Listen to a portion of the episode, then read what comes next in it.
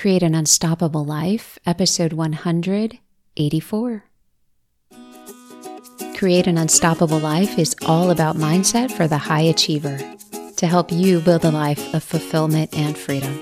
I'm your host, Dina George, MD, a mindset and marketing coach and a family medicine physician. It's an honor to spend time with you today. It's not you, friends, it's me. Boy, I said a lot of that in high school and college.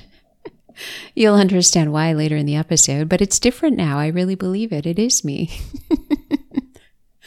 the last episode on betrayal, ooh, it was awesome. It was heavy. I've spent time reflecting, which means really owning up to the fact that I have some deep wounds. I have them. Sometimes they speak for me, sometimes they scream for me. And there's some deep feelings of brokenness that I have carried a lifetime. So I can't outrun it. I can't outrun the brokenness. I've reached that age and stage, or maybe I just don't want to. It's kind of like when my son was small, I could outrun him. And then he caught up and we were equal, and now he far surpasses me. It's the same way now, emotionally. So pretending that there aren't any deep wounds or there aren't any problems, well, that's not an option. It would hurt the people I care about more, and I already do enough of that. Saying I'll deal with it another time, that's not an option. I've been doing it for decades and nothing changed. There was never a good time. There will never be a good time. Sitting in it, so sitting in the emotions of feeling broken, that's not an option either. I'm made for more. Sitting in it is comfortable. Like I don't have to risk anything like rejection or humiliation or commentary from others. And comfortable just means the discomfort that I'm familiar with, that I've learned how to live with, that I expect. So it really has to be about opening up and cleaning out and allowing things to heal, or actually seeing them as healed and not picking at the scars. Seeing myself as whole and worthy no matter what. We had an Emerge virtual gathering last night on belonging. I asked the co host, Dr. Jillian Riggert, who, by the way, She's amazing if you haven't met her. She has a YouTube channel called A Life True to You. It's an incredible title. She's an incredible woman. So I asked her if we need a scalpel for the conversation because talking about belonging is opening up areas that for most of us, me at least, have been walled off like an abscess. Years of saying I don't belong to myself and others. Years of shutting down because it was safer to not be seen or heard years of listening to the critics and minimizing who I am, years of following other people's rules without questioning them, thinking their way was the right way, was my way, years of hiding my brokenness and interacting with the world in a very limited way. It worked until it didn't. Even following all those rules, it didn't prevent any problems. It didn't prevent the critics from coming. And in fact, it probably opened the door to more problems and more critics. So there have been lots of signs in 2023 that it's time to evolve, it's time to be still, time to put down the defenses, trust more deeply, love more unconditionally, and trust myself to navigate all the waters, the still waters and the ones that really look treacherous, because that's freedom. In the book Loved as I Am by Sister Miriam James Heidland, page 84, she quotes a woman saying, The question isn't what's the least amount of work I need to do. The question is, how free do I want to be? Oh, that's a good question. How free do I want to be?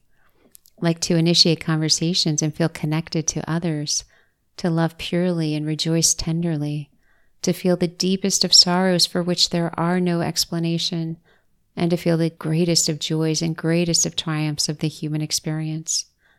How free do I want to be from the not enoughness, the broken, the worry, the guilt, and the shame? How free do I want to be from numbing and running away and thinking that's the only thing I can do and believing that's what I have to do? How free do I want to be to say yes to the unknown and to do it with my whole self, with a joyful heart, with meaning and purpose every time? How free do I want to be from calculating the costs because my mind has a very advanced calculator and a well trained scorekeeper.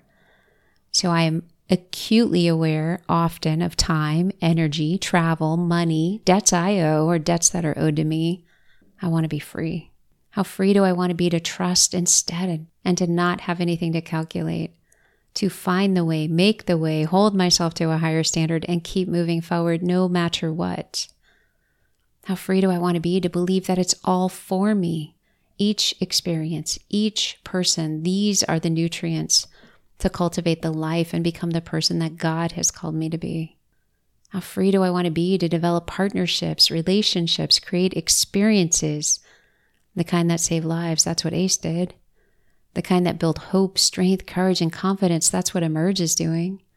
The kind that encourage people to break through what binds them Coincidentally, it's the same stuff that binds me.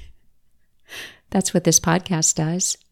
And to help people look more deeply at the story they've been telling themselves about their life and their relationship with God. That's what the Acts Retreat will do this summer and an event that I'm planning in the fall. None of this is easy. I pick it up so easily, and I have to remember to put it back down because my mind wants to say it isn't fair. They are cruel. They suck. They're wrong. They don't understand. I was right. It was justified. They were just out to ruin me.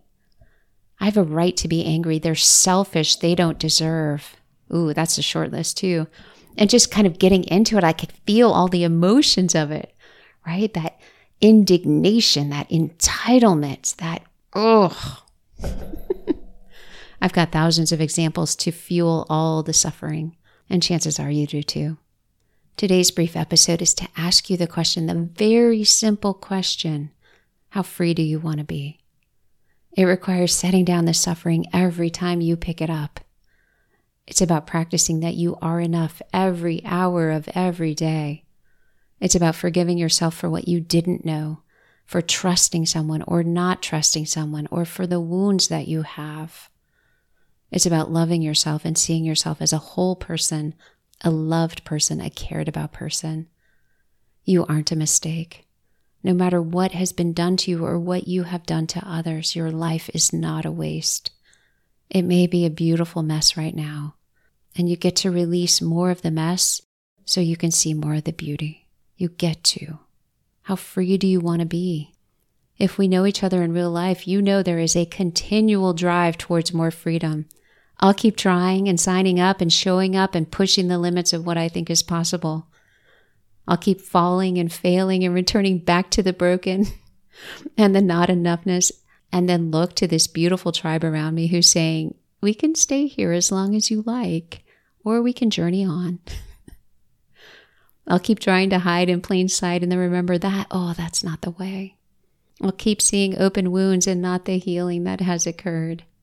I'll keep being human, desiring an unstoppable life, and take the next step forward with all of my humanness. And I'll keep smiling that it's a new day and there are new opportunities to grow and serve and love. This isn't as good as it gets when we're willing to set down what is no longer ours to carry.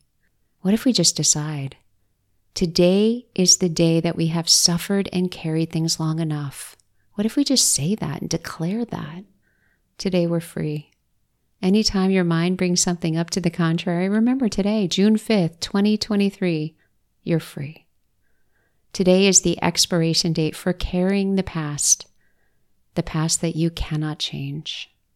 But Dina, if it were only that simple, what if it can be? What if we've overcomplicated it and made it impossible to be free from the past, I talk with a lot of high achievers who simply can't let themselves off the hook. There's a belief they must continue to pay for anything that went wrong, including things that they had no part of. They gave themselves a lifetime sentence. And if that's you, my heart aches for you. That was me. And sometimes that is me. And today is a day that we could just reconsider that sentence. Consider just shifting it to time already served time already served, not the rest of our lives. There are plenty of people to help because we can't do this alone. A pastor, a priest, a spiritual guide, a mentor, a friend, a community like Emerge for Women Physicians and Dentists, a physician, a counselor. Start with one, add more as needed.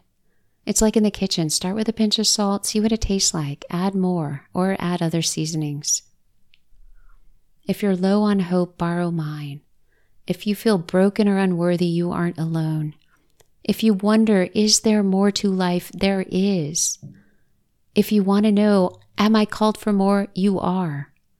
If it seems too good to be true, that you can really be free or you can have more freedom, it's not too good to be true. It is waiting for you.